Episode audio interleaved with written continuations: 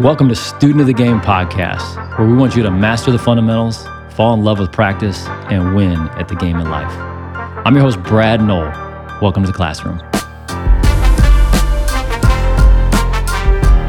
Today, I am joined by my friend, my brother, my real estate brother, Ben Andrews from Portland, Oregon. Ben has a story that you need to hear today, and it's a story of resilience and perseverance, and uh, and a little bit of showmanship. So, Ben, thank you for coming on the show today. Honor to be here. I appreciate you having me. Uh, let's get right into it. So, uh, first of all, for those watching the podcast, uh, apologize for those that are just listening, but for those watching the podcast, I've got my Nike waffle fry sweatshirt on because a young kid who who's a friend of ours uh, owned it, and I said I have to own that sweatshirt. So the waffle fry, he didn't know what this meant. He owned the sweatshirt. I'm like, wait a minute, I got to call Ben Andrews. So you got a story about this waffle. We don't need to get into the story, but let's talk about you for a second because the waffle is definitely going to come back up. So Sure. tell tell us a little bit about Ben Andrews. Had a Norman Rockwell childhood, amazing parents, amazing brother. All of us are super tight. And I had dreams of becoming a professional athlete. My parents did everything they could do back in those days, um, except financially. They didn't have a lot of extra money. We just played. We just played every sport all the time. And uh, it was a, like I said, just a magical childhood. And then, uh, you know, life happens and some hurdles come and you, you learn to get over them. But my family was there all the, throughout, throughout all of it. No, and I'm, I think uh, my is probably not spot on, but I remember meeting you at a real estate conference on a basketball court. Yes. So I'm gonna just ba- based on how you play, I'm gonna guess one of your favorite players, Magic Johnson. Without a doubt. Without Uh, a doubt. Always smiling. Your game, you can be on my team any day if you're a pass first kind of guy.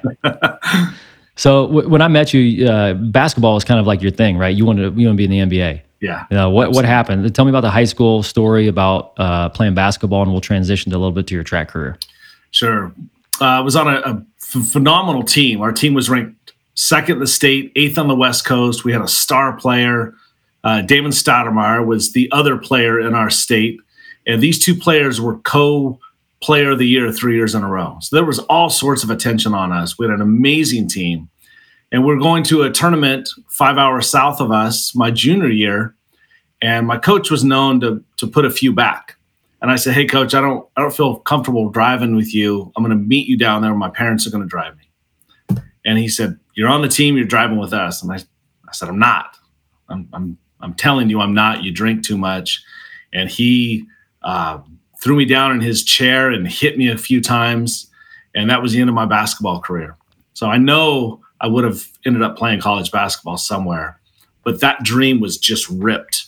And he was such an influential coach in our state had all the connections to the colleges and I, I knew it was over and so i went out for track that spring knowing i'm a good runner i've got gifts at it but i don't i don't really love it and i was i made it to the state ch- championships and i was ranked 11th out of the 12 runners at the state meet so my goal was just to not get last that was my goal and i wanted to lead at least one lap so that my parents could hear ben andrews andrews is the leader and I did. And I, my parents, you know, I could see them in the stands, and I thought, I wonder if I could do this again.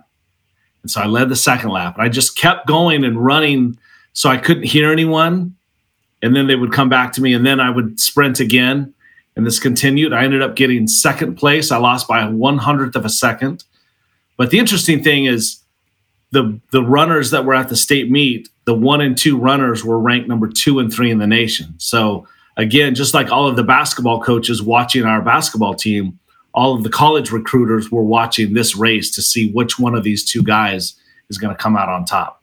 I improved 14 seconds that day, which is, I can't even put it into words. It's a ridiculous improvement. And uh, Bill Dellinger, a famous track and field coach, Olympic medalist, he came up to me and, and offered me a full ride scholarship right on the spot To Yeah. Oregon. to Oregon. The- Now, first of, first of all, no, these listeners are going to be all over the world, but but this podcast is based out of Indiana, which is basketball is a religion here. Yeah. So I, I got to assume that that track and field is a religion in Oregon. Absolutely. The So track coach- that I Yeah, the track that I won or I, I got second place at, that was the track where Bill Bowerman and Phil Knight joined a, a partnership and created Blue Ribbon Sports, which later became Nike. And so there's so much rich history with running, with track and field. And uh, the, the first jogging class in the world was held at Hayward Field. So there it was it was incredible. But I was not a runner. I was I was not a runner. And he said, Well, you know, you might have woke up a basketball player, but you're going to bed tonight as a runner. And I remember when he said that, I just thought, I'm a runner. You know, I know today's culture is all about identity. I didn't know what my identity was when basketball was ripped from me. And I knew at that moment, okay, I'm I know who I am. I'm a runner. And I'm a hell of a runner. And let's see how far I can take this dream. So uh, help me out a little bit because I've I've run a few times. One was to the refrigerator. The other was, you know, because I knew I was going to get the ball to shoot. But um, tell me tell me a little bit about like did you know you were fast growing up because i i mean i don't know anything about track and field but i have to imagine you know there's people who are fast people that have endurance and those are different different events like were you just always fast i was always always fast and i had wasn't necessarily fast i just enjoyed it. Mm. um, nothing like basketball but it was just it was easy. And there were very influential people at my life in my life at very crucial times that just created that map towards running. And uh, i had a horrible horrible horrible fifth grade teacher It was very verbally and emotionally abusive. My sixth grade before my sixth grade year my aunt took me running my dad was a great runner and then in sixth grade after a horrific fifth grade my sixth grade teacher we don't do PE in, in this class. I am the PE teacher. We're going to run every day at recess. Uh, I, I, ran with him into my 40s. So he just became this person in my life. Um, in middle school, they had a cross country course that had, uh, you know, a school record, and I broke the school record. I remember a teacher who I didn't like, and he certainly didn't like me either.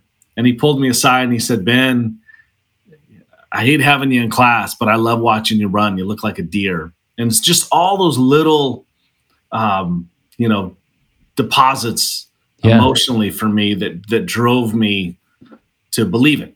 These are affirmations by other adults. Right. Exactly.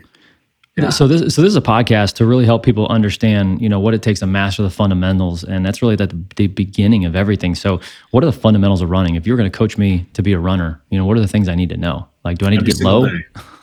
Every single day, just do it. Just get out. You know, just do it.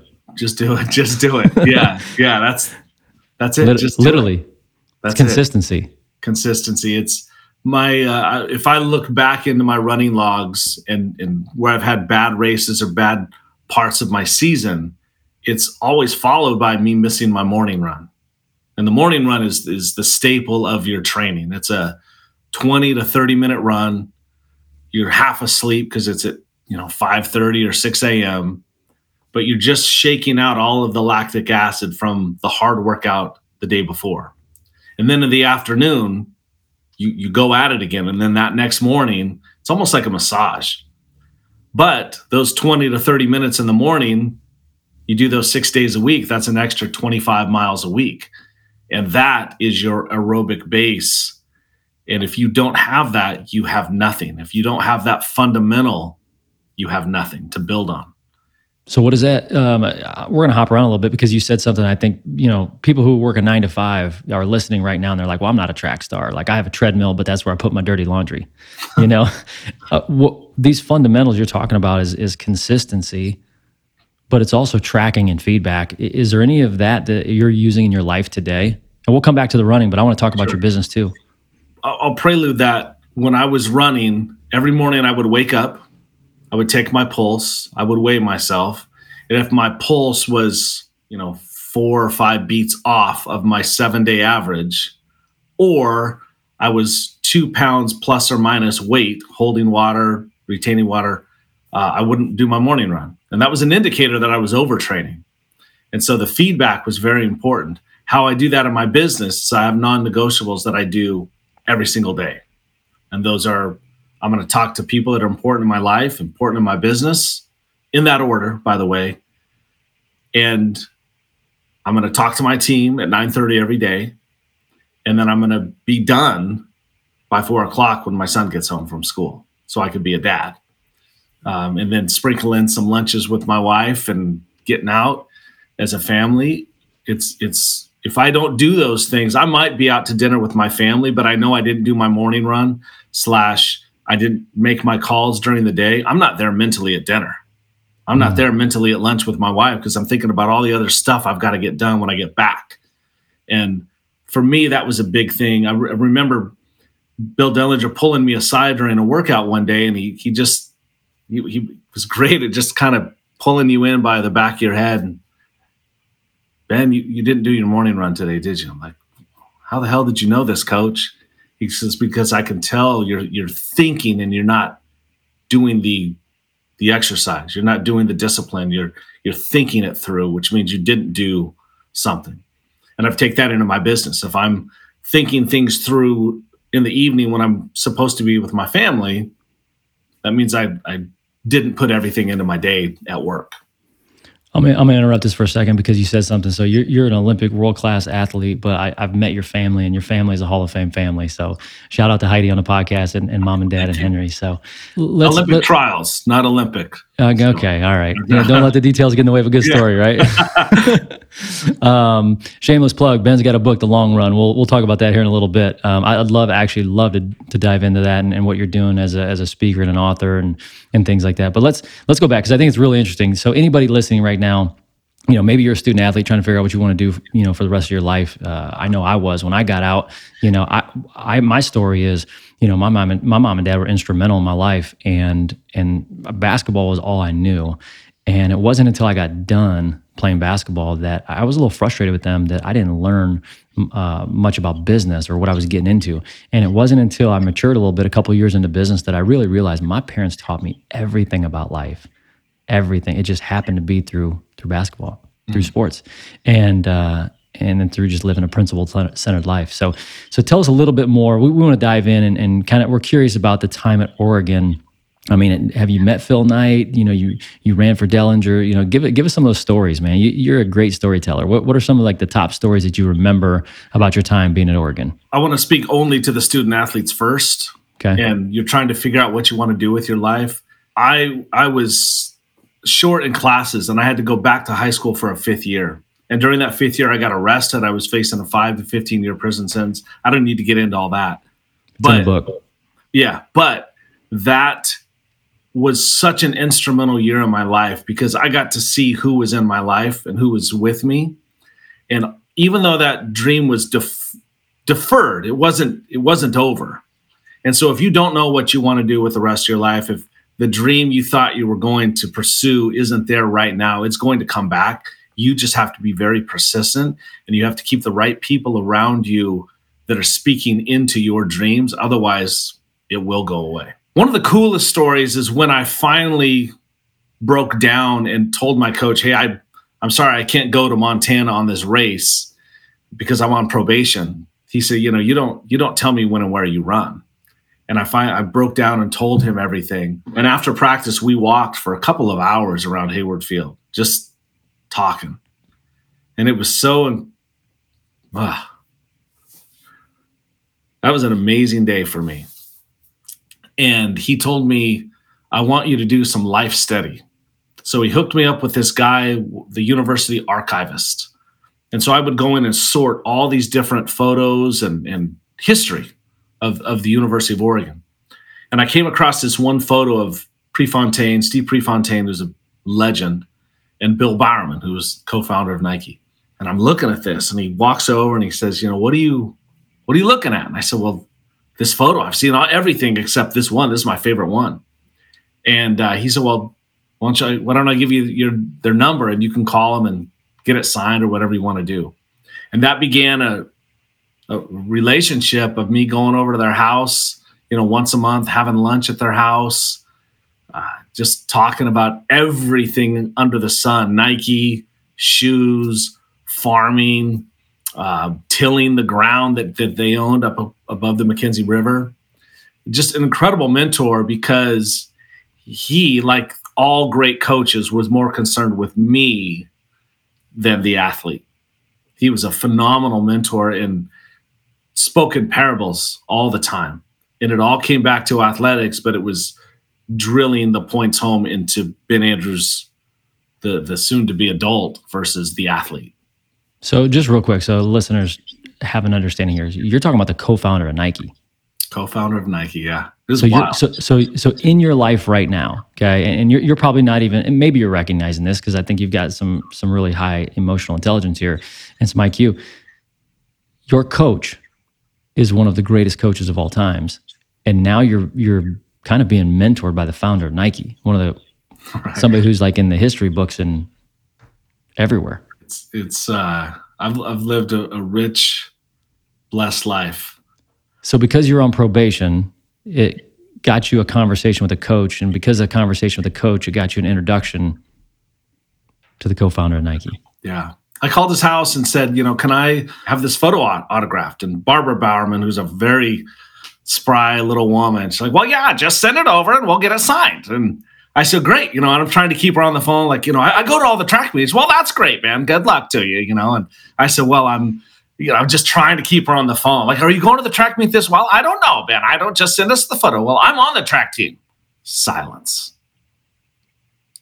And I said, Mrs. Bowerman, I'm I heard you.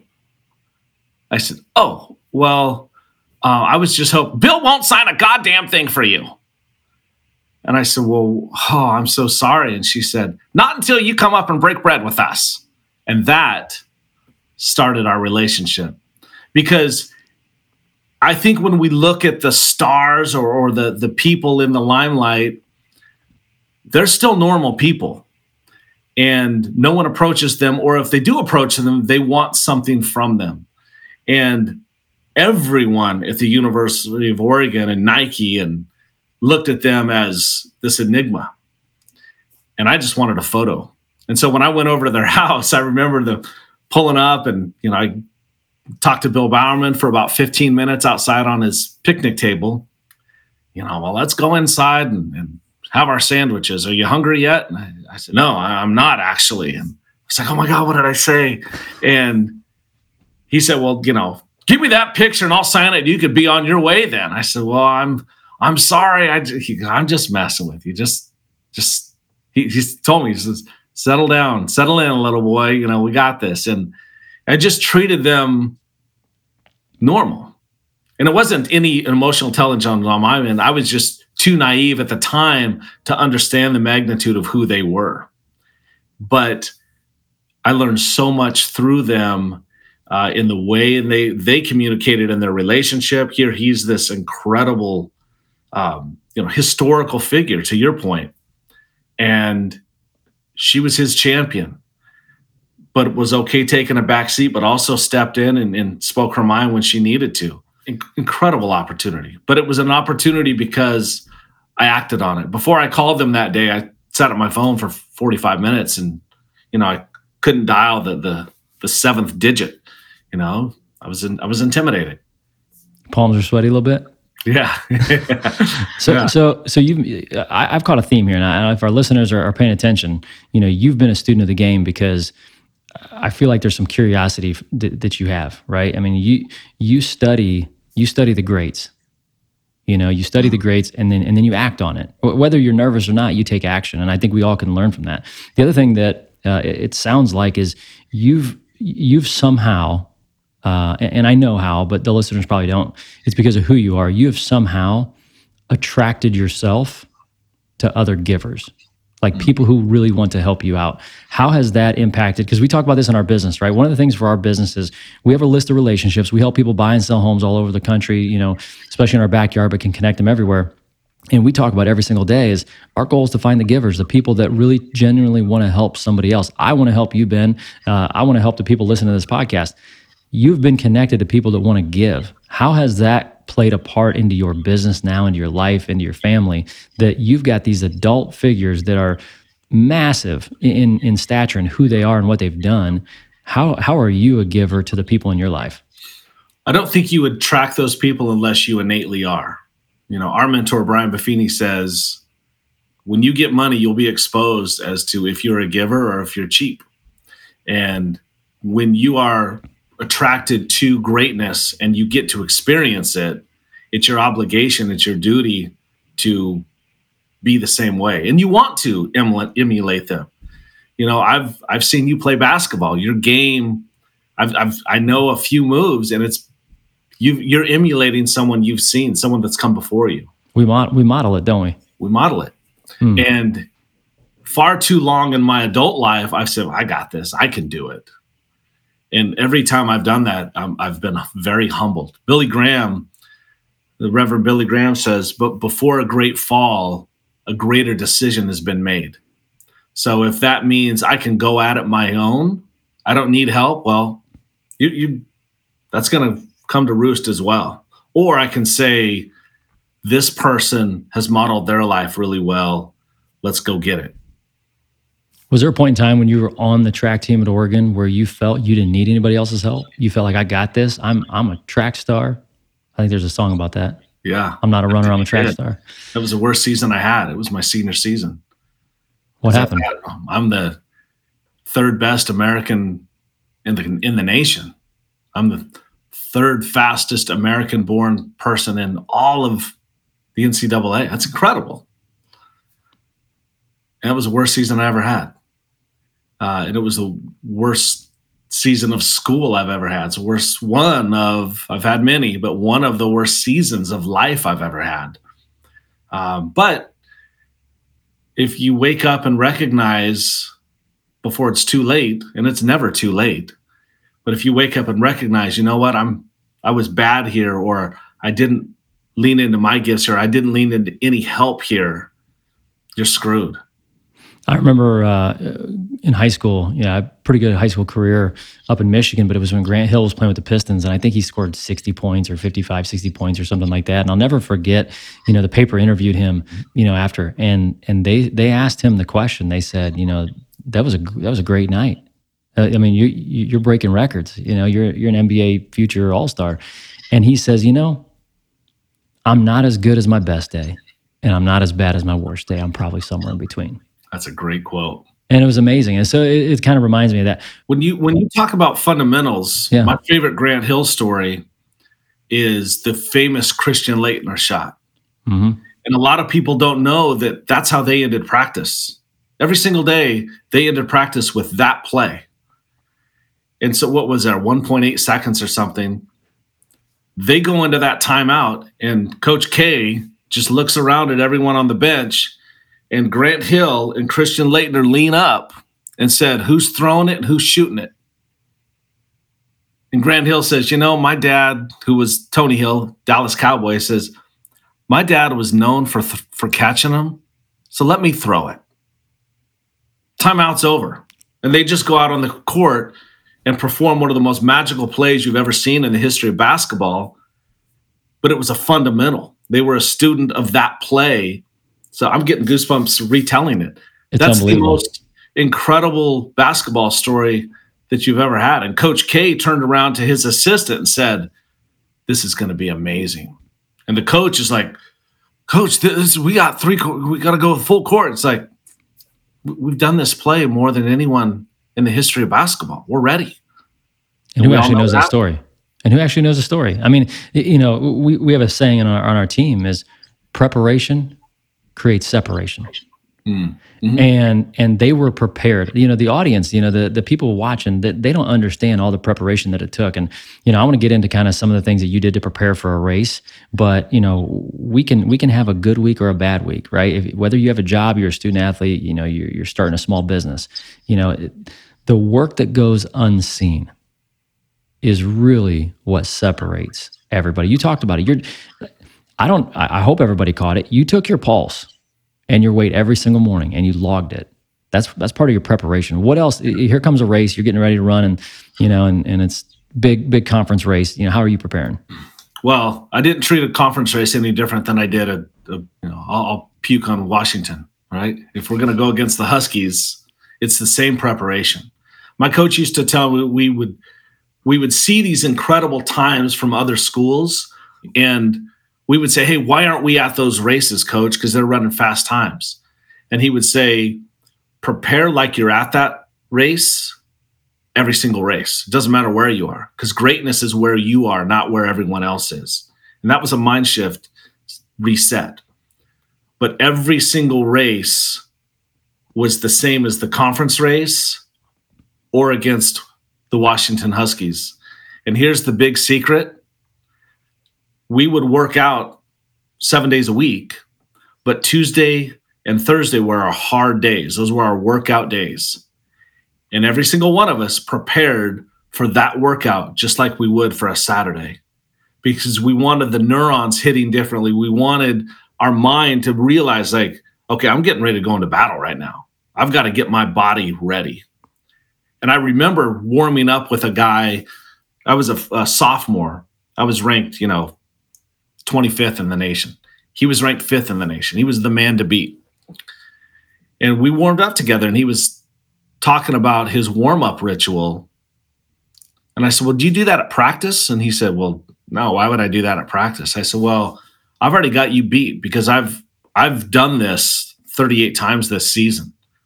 So I'm already ready. You're going down. He knew at the I, I could see the look in his eyes. He knew he was over. And I destroyed him. With 300 meters to go, I looked at him like, this is what I was talking about. And I took off. But whenever you go to anything, whether I go to a buyer presentation, I have the same ritual. I have the same song I listen to in the car. I have the same five minutes in my car down the street before it's seven houses down. I'm very methodical about it. So that way I can get my mind into a routine so that I can prepare myself. That's unbelievable. That was uh, a long answer. Sorry. That, that, that, was unbelievable. Like the like the work that goes into the detail, the work that goes into the preparation. People don't understand. You know, I, I, I always joke with our team here is in our industry, you know, buyers and sellers don't get a test drive. Right, they don't get a test drive who we are. They're, they're making one of the largest financial purchases of their life, and they don't get a test drive who we are. And a lot of times, you know, I'll, I'll say, you know, don't interview necessarily me against somebody else. Interview our business models. Right. Interview our preparation you know the things that are unseen is really what makes the the, the biggest difference here. So i had an agent from uh, up in washington 10 years ago call me and say hey you're very successful. I want to i want to come see what you do. And i said you're not going to like it. You're not going to like it but you can pay me a thousand bucks and shadow me for my workday. And he says okay. So he drives down. We met at the office at nine o'clock.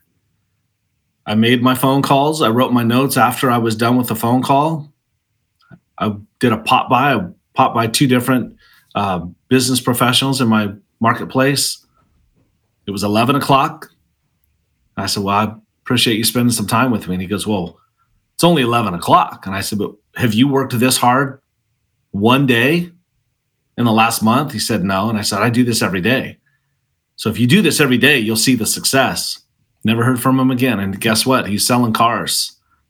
Because it's to your point, Brad, it's the details and the preparation that are everything. Because if you don't have that, it's you just you're winging it every single day.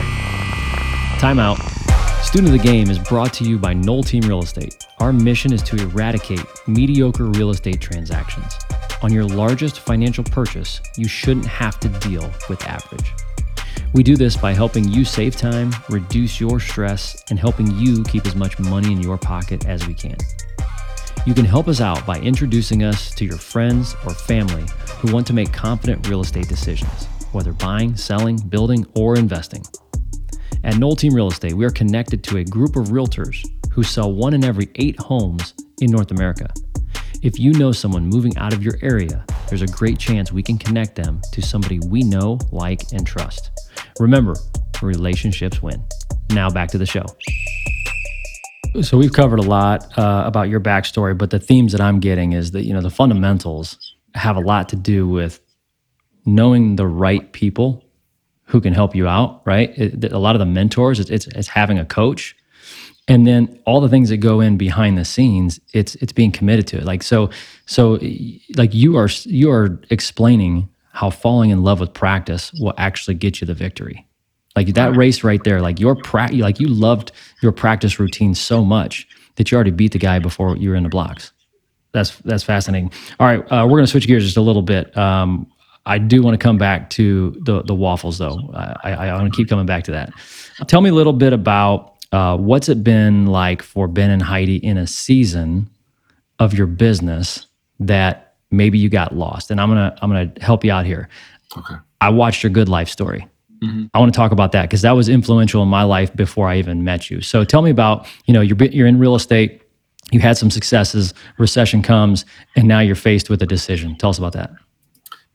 that was heavy. My wife uh, Heidi, who we started our business together at the same time, and when our son was cooking, she had a tough pregnancy and, and had to step away from the business. And I had friends who like dear friends of ours, mutual friends, couple friends.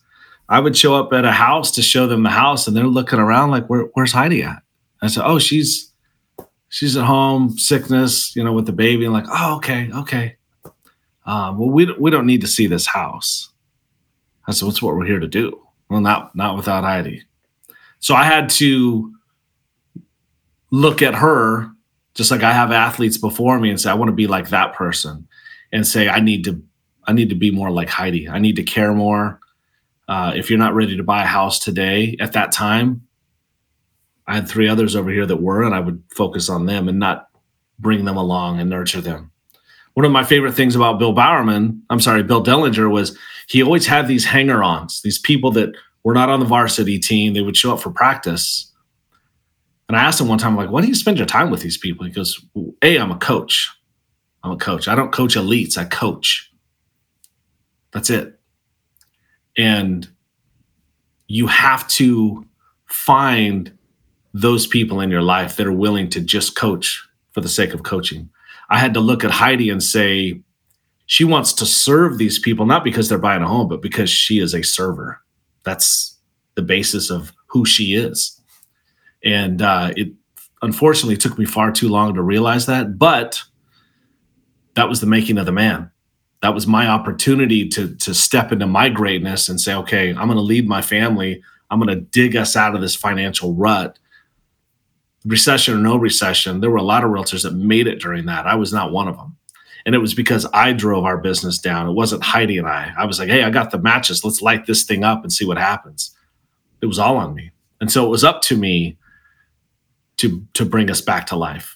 That sounds um, like a um, that sounds like a pivotal moment because in my mind, I'm picturing right now, you know, Heidi was you running the race, and you were that clown that didn't have a good routine. Yeah, that's and exactly she, and she, it. And she's she's looking back at you like, man, this sucker, I'm about to blow him out of the water. Yeah. So. And she's also thinking, I'm, I'm depending on this guy to buy some diapers, right? Right, right, yeah. exactly. I, I want to talk about something that was important to me in my life, and uh, and something that you and I went through together. And we called it a little East Coast West Coast competition. So if, if, if you've if you've heard a theme in Ben's life is a lot of his lessons has come one through competition, you know, through through being an athlete, but it's also you know being a student of the game, understanding that I, I need to put myself around people that push me. Everybody's heard you don't want to be the smartest one in the room.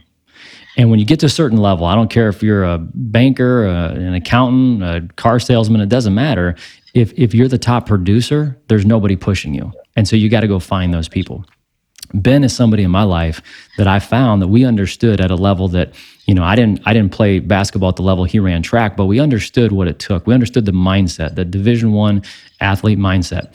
So uh, Ben, why don't you tell the story? But I'll set it up. So uh, we have this this friendly competition. We put his team and my team together, and it was who could make the most calls, who could write the most notes, and who could go see people face to face. It's the fundamentals of our business. And uh, tell me a little bit about you know your team and what you guys went through, what you learned from that little competition. That was, as you know, uh, we've talked about this. That got us through the pandemic, you know, business wise. I got to see who wanted it I got to see who was afraid of their own success. And that was probably the biggest thing. Who not who's a who wants it, not who's afraid of it, but who's afraid of their own success. I got to see a partner in you lead your team. I got to see you lead differently. I got to see you very intentional. And you know, I would get those texts from you or phone calls or screenshots of, hey man, I talked to 15 people today, and here it's five o'clock. I'm, I'm dad now, right? But I only made 12 calls. Like I got, I got three calls I got to make, or I got to get up early and do more tomorrow. It was the best push pull uh, thing I've ever done in my business, without a doubt. It was, uh, it, it took me to that next level that I've never gone back to the lower level again because there was just a, a standard of excellence that I didn't know existed. And it was a 100% it was accountability. Mm, and you absolutely. held me accountable to that. You know, it was um you held me accountable to myself and allowed me to step into okay i'm going to lead my team over here but guys if you want it gals if you want it you you, you better want it and i will be honest with you after that what was that 12 weeks that we did this Mhm.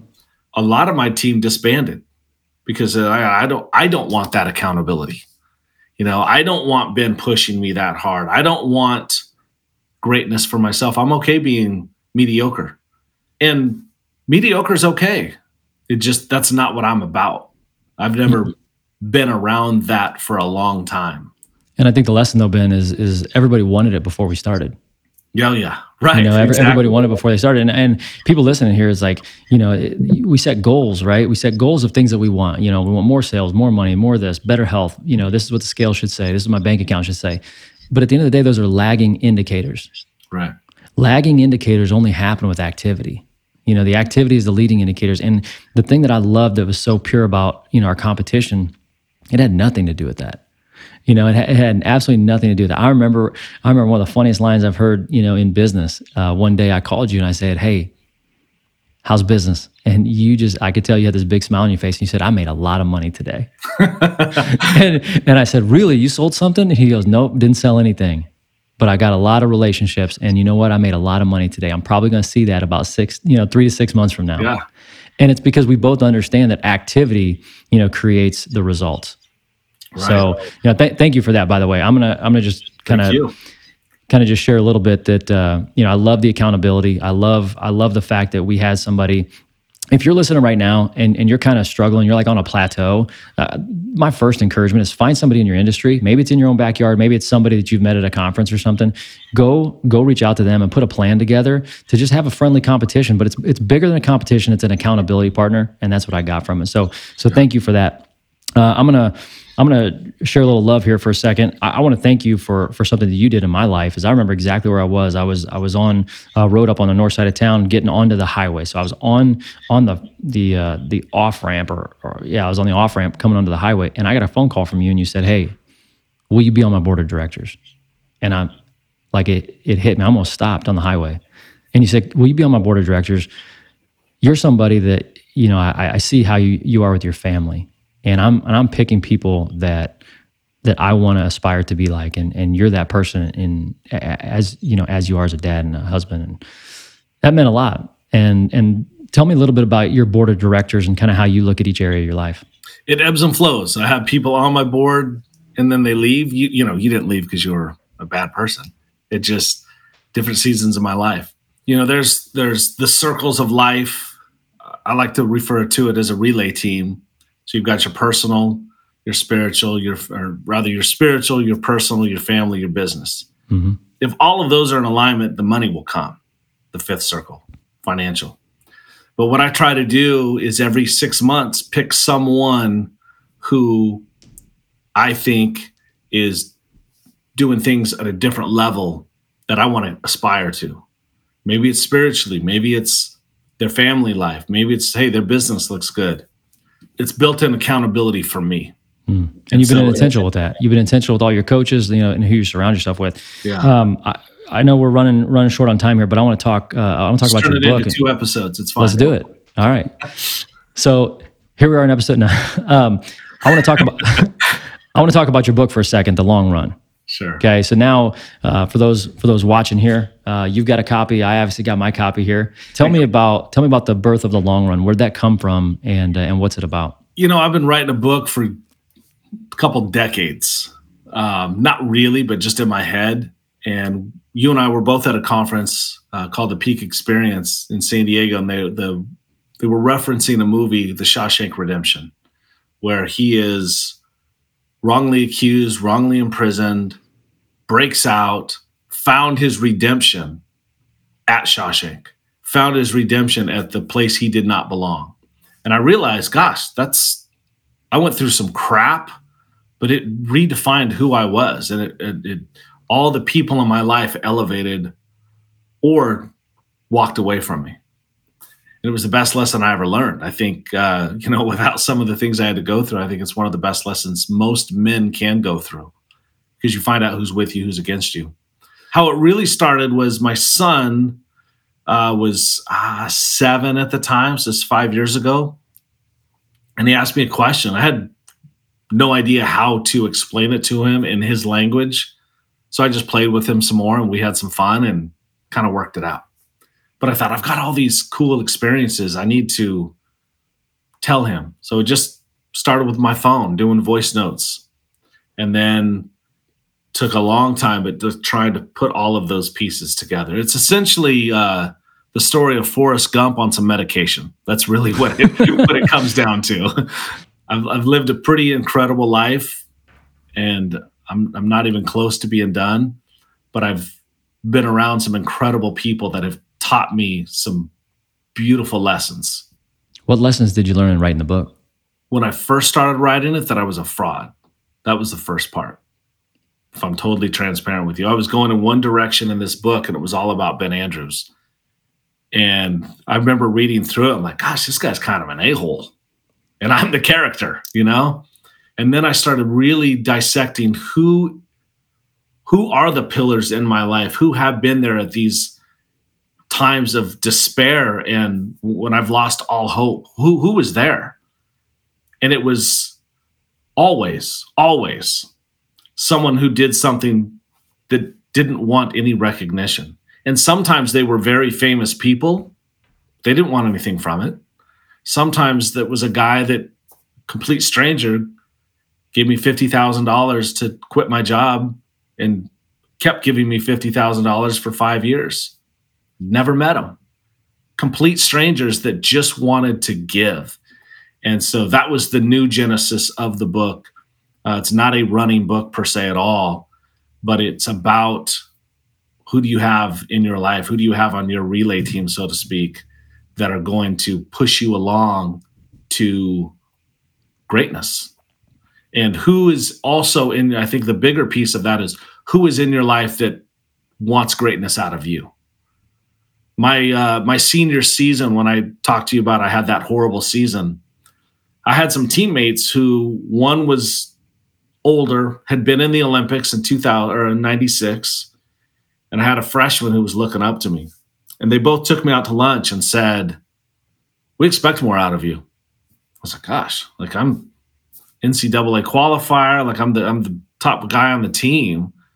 And they're like, if you think this is the goal, the goal, you're, you've got it all wrong. And you need those people in your life. You need people to to gracefully call you out of your your own cocoon to say you you're much bigger than this shell that you're in. Do you have people in your life like that today? I do. And I've shed a lot of people that I thought were there.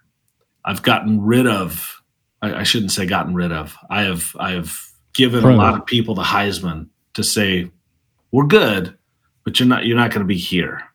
Sure. Your circle's and gotten smaller, right? My circle's gotten smaller. And it's because people have pushed me out and say, you don't belong here because you're not who you have set yourself up to be.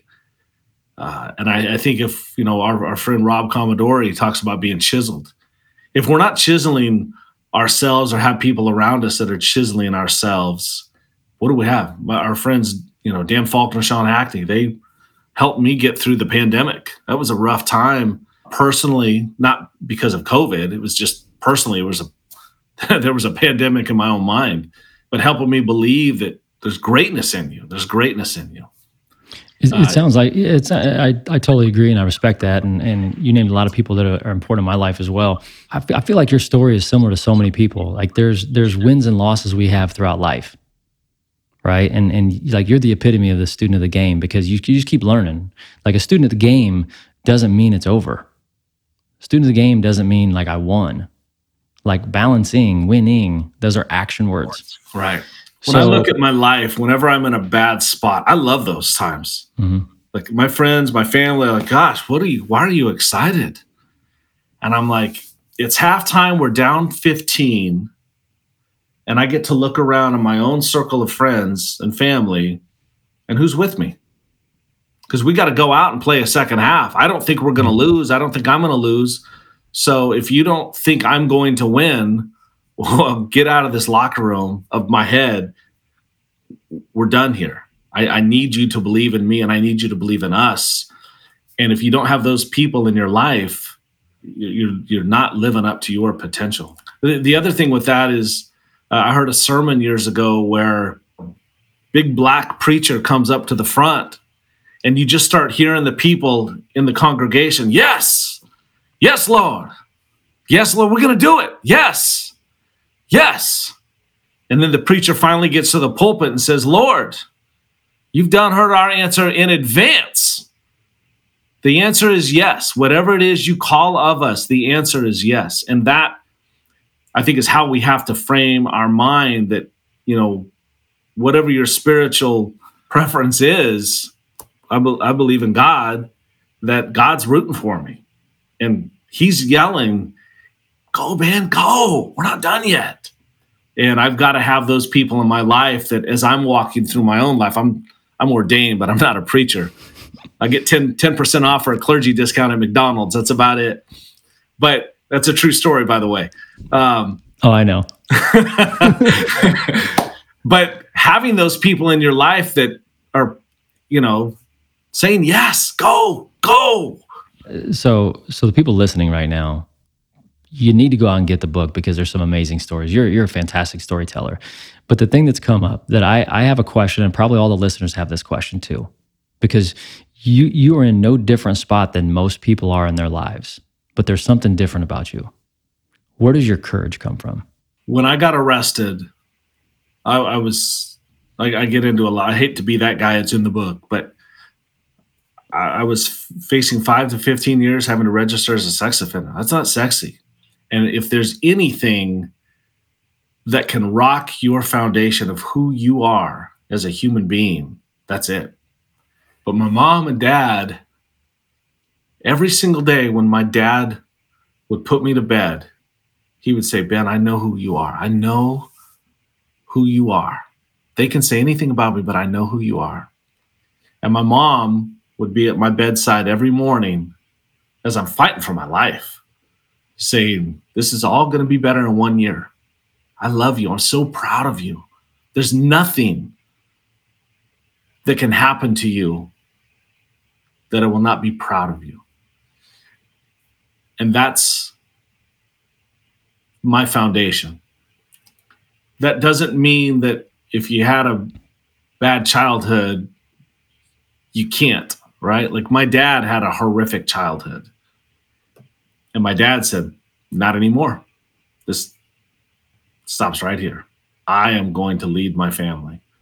My mom never had breakfast because her mom slept in every day. Every single morning, my mom said, Okay, not anymore. I'm going to. I'm drawing a line here. I'm going to make breakfast every single morning and every it sounds goofy, but every single day, every day, Brad, my mom had cookies and milk waiting for us when we got home. And that was our time to just talk. And she got to listen with both ears how we were doing and how things were going. And as I've gotten older, I've my courage has come from people like you, people that I have deliberately put in my life for a reason. I'm very, very selfish because I don't allow people in my life that are come to me with their drama, come to me with now if you have an issue, you know I'm going to I'm going to have this shoulder for you. But I'm also going to lift you back up and say, "Let's go." We're not we're not going to sit here. We can recognize it, but we got to keep moving forward. I had a uh-huh. therapist one time tell me that I, I keep looking back. I keep looking back at that hole that I dug myself into. And he said, So you need to literally, physically go dig a hole, metaphorically, but then fill it, put some new sod on it, put some flowers on it, so that metaphorically speaking, you can't look back anymore and use that as a crutch to why you aren't further along on your path. You know, it's like your guy in Indiana Notre Dame football coach, Lou Holtz. And he had all there was a lot of tension on their team and he had everyone on the team write out something that they were ashamed of something they weren't proud of that they were holding on to and they all put it in the burn pile. And he said okay no more. That's done. And they just meteoric rise but you have to have you have to be selfish with yourself and you have to be selfish with the people that are around you. This last conference that I went to, I purposely didn't hang out with some people because I've seen the trend that as they all get together, they're going later into the night. They're not getting to the conference early in the morning to, to do what we're there to do, connect with people. They're walking in at 901 with a power bar in their mouth because they're sleeping off last night. And I've I've I've distanced myself from that crowd. It doesn't I don't doesn't mean they're bad people. It just that's not what I'm here for. I'm here to learn, grow, and be a student of the game. Of the game. And whatever that game is. Absolutely. And you gotta you gotta treat it all like a game. My brother and I were having a conversation last night about the circles of life and how do you treat those? And how if you do it as a game it's fun.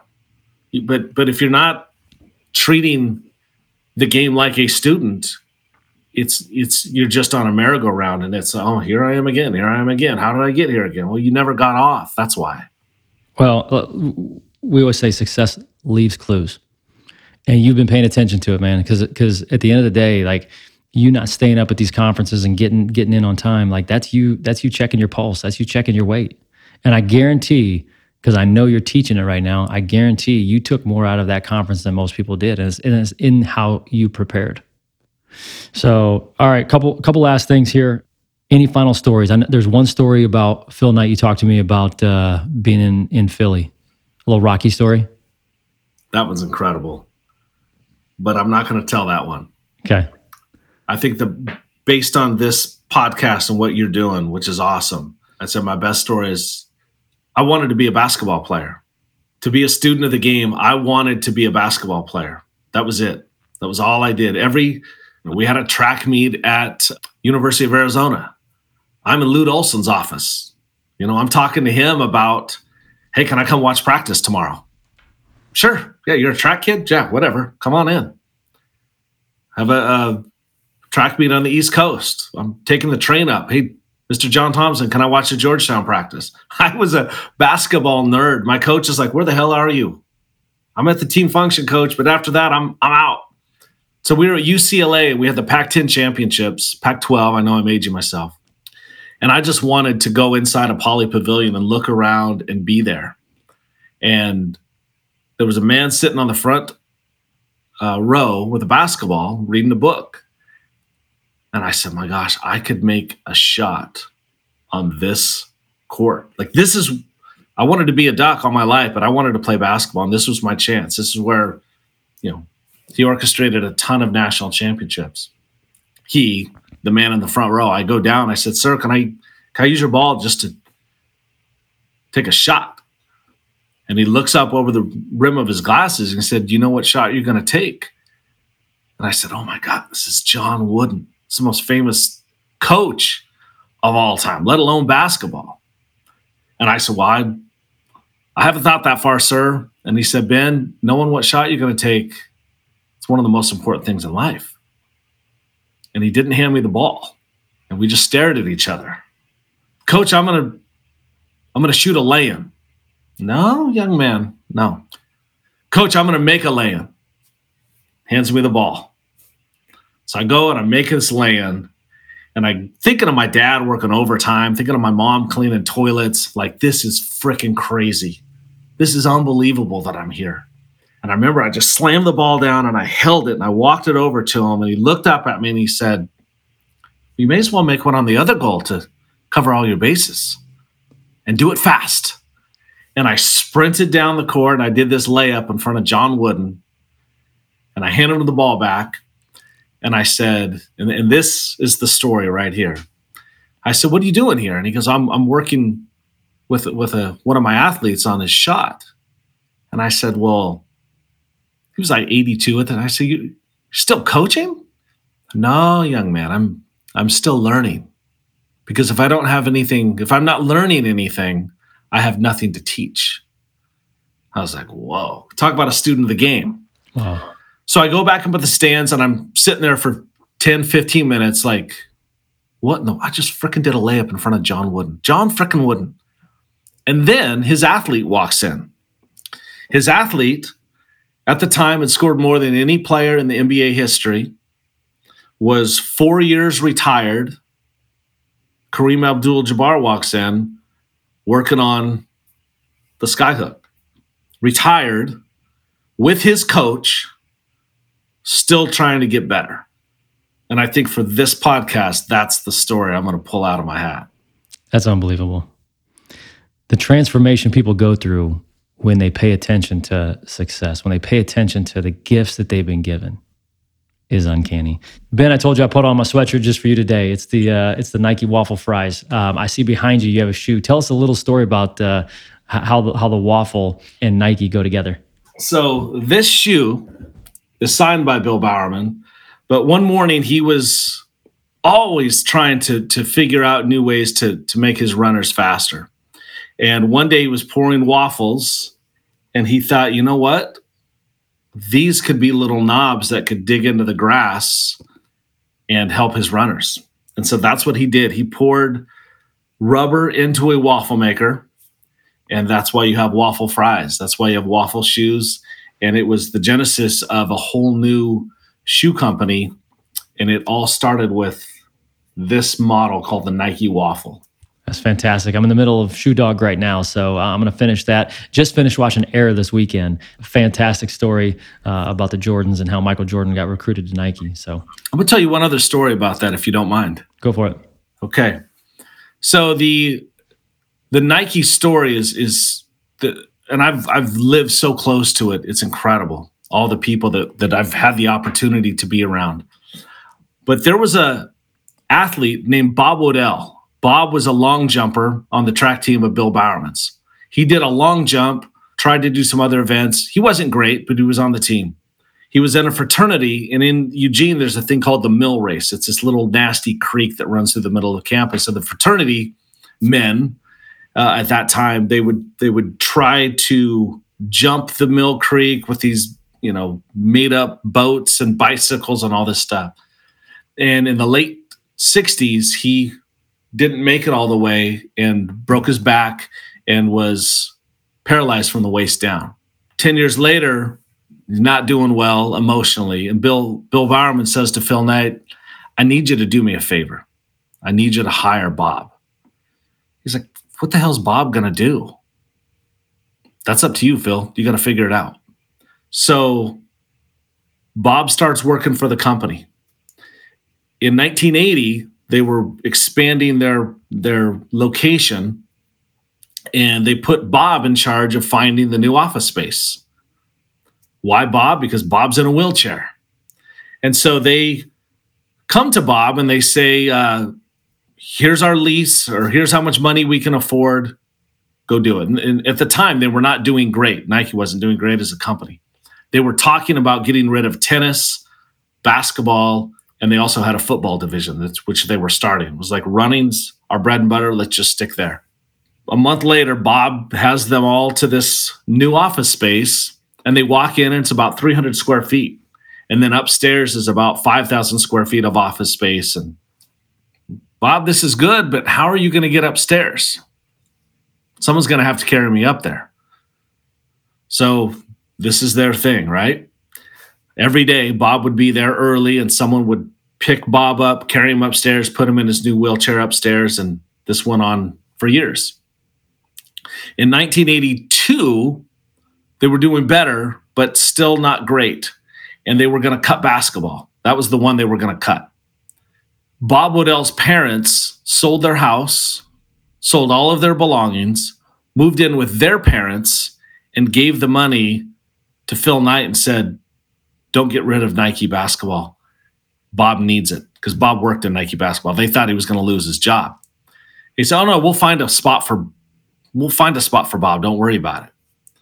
But Phil Knight is as quirky as he is, as visionary as he is, he's a real dude.